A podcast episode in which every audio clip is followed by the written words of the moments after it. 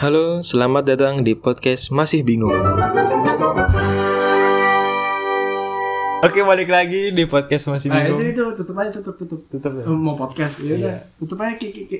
Tutup, Ki. Tutup. Ini kipas. Nggak apa-apa. Kali ini kita sama temen gue asik. Namanya Fadila Hafiz Al Mahdi. Lu lu pakai ini. Biasa dipanggil Mahdi. Enggak dong, enggak dong. Biasa dipanggil apa?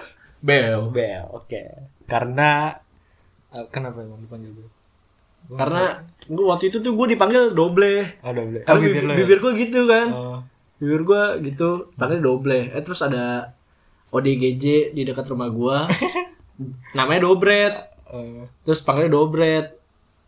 Akhirnya panggil Dobret tuh beberapa tahun. Terus waktu masuk SMP baru udah ada yang manggil gua Jebel, Jebel gitu. Ya Oh, Iya, awalnya Jebel, Jebel. awalnya Jebel. Coba kalau manggil Jebel kayak kurang gitu ya. Jadi Beo aja dah.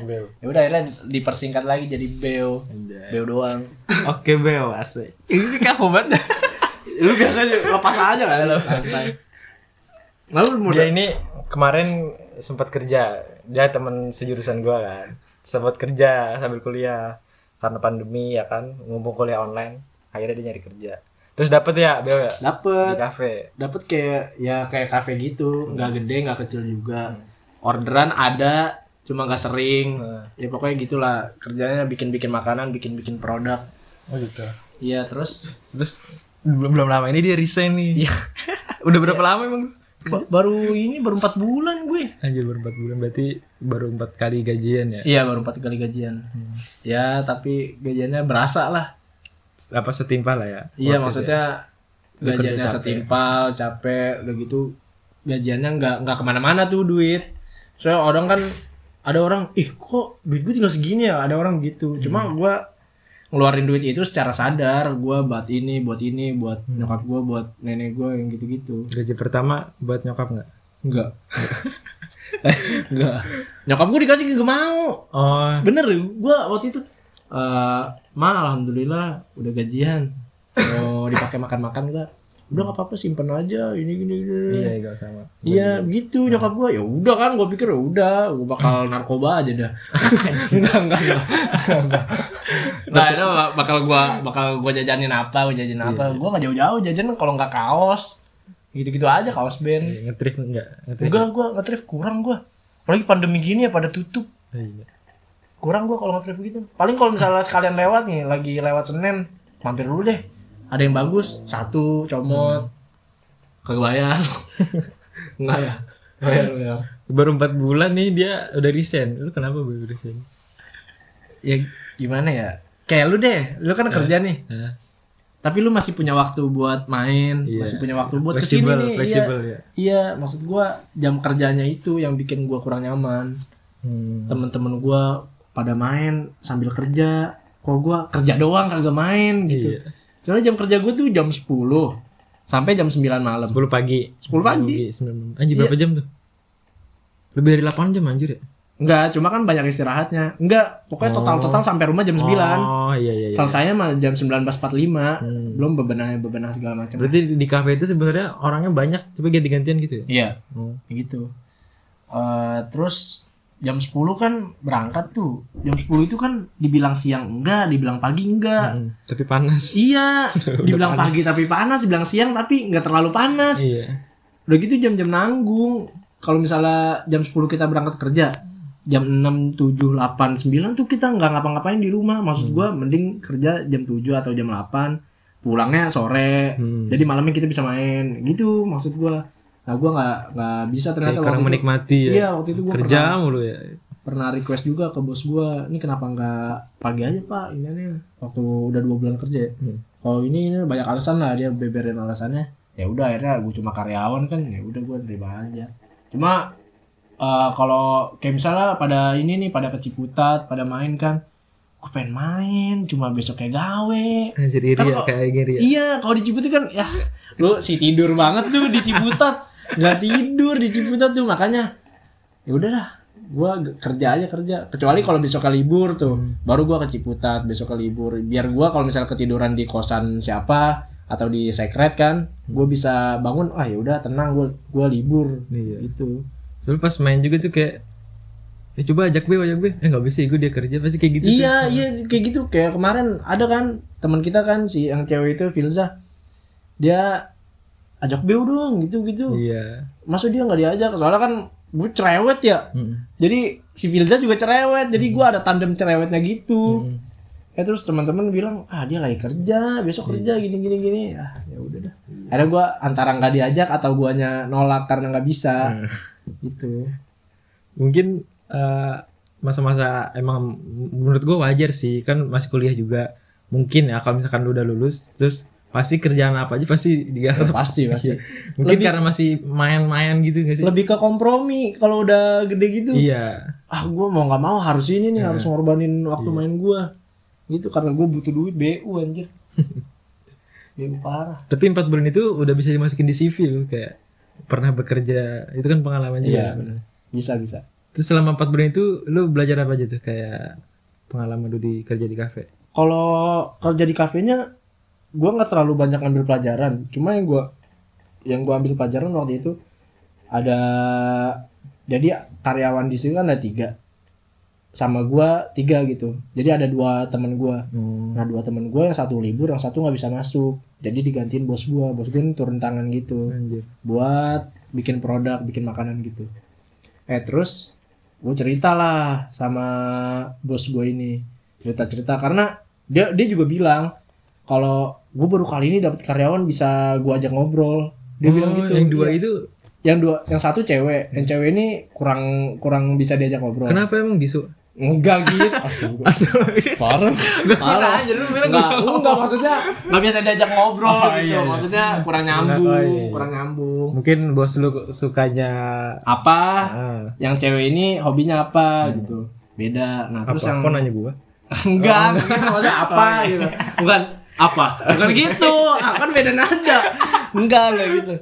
Nah terus yang cowok satu lagi dia kurang komunikatif orangnya. Diem mulu diem kok bisa keterima kerja ya? Wah gua gua kurang tahu tuh nggak ada kalau- HRD-nya kayak dia namanya ini Kayak waktu gede itu banget ya? Ya waktu itu ini deh kayaknya. Ya Kenalan. namanya kalau di interview kan kita nggak bisa tahu nih orang kayak gimana. Kecuali pas sudah terjun langsung oh ini ternyata pas kerja gini gitu pas di HRD kan waktu di interview kan beda lagi. Terus kan lu bisa diajak ngomong nih? Iya dia cerita-cerita ternyata usut punya usut gua kan ini ya eh, ditanya sosial media gua gini waktu di interview. Terus gua ini di follow kan sama bos gue ini gua follow back gua post lihat-lihat kan scroll scroll wah gila nih anak metal parah nih dia nih. Gue bilang emang masa mudanya metal parah. Iya. dia tuh gua ceritain nih kalau bos gue denger mungkin ya. Jadi tuh dia pertama kerja di bar. Bar gitu. Hmm. minuman keras-keras gitu. Es batu. Anjir. ya minuman keras gitulah. Ya emang metal bar itu tuh udah kayak kulturnya lah. Iya. nah terus dia pindah akhirnya jadi barista Hmm. jadi barista itu menjanjikan nih buat dia soalnya dia betah dan gajinya oke dan teman-temannya juga oke banget kata dia. Ya terus akhirnya dia pindah beralih ke manajemen. Akhirnya dia di naik dong berarti ya? Iya manajemen di kantor gua yang tempat gua kerja ini. Oh. Dia jadi bos gitu supervisor gitu. Nah terus gua kerja sama dia kan soalnya dua temen gue ini nggak masuk. Hmm. cerita banyak sama dia dia dulu ngeband di band di band ini pernah manggung di mana. Nah gua yang dia sebutin gue tahu tempat-tempatnya. Makanya gue nyambung oh ini pak yang di Bulungan yang di sini yang di Rosi Fatmawati yang di Bintaro Festival. Gue tahu tuh. Nah itu nanti bahas metal kita bikin yang baru lagi. Kita bahas kerja dulu. Oke. ya dia terus dia cerita-cerita gitu pengalaman-pengalaman dia. Iya. Nah, gua ngambil pelajaran banyak dari dia malah. Dia berpesan jangan cengeng kalau kerja. Soalnya anak muda sekarang ya, bukan kita me diskredit iya mendiskreditkan anak muda sekarang, cuma realitanya kayak gitu, Iya. dikit-dikit nggak betah. Kayak gua termasuk sih, gua gua termasuk karena dikit-dikit insecure Iya dikit-dikit dikit-dikit minder, dikit-dikit insecure, dikit-dikit pengen pindah kerja, dikit-dikit nggak betah, dikit-dikit apa, dikit-dikit Gen apa. Z Gen Z Iya.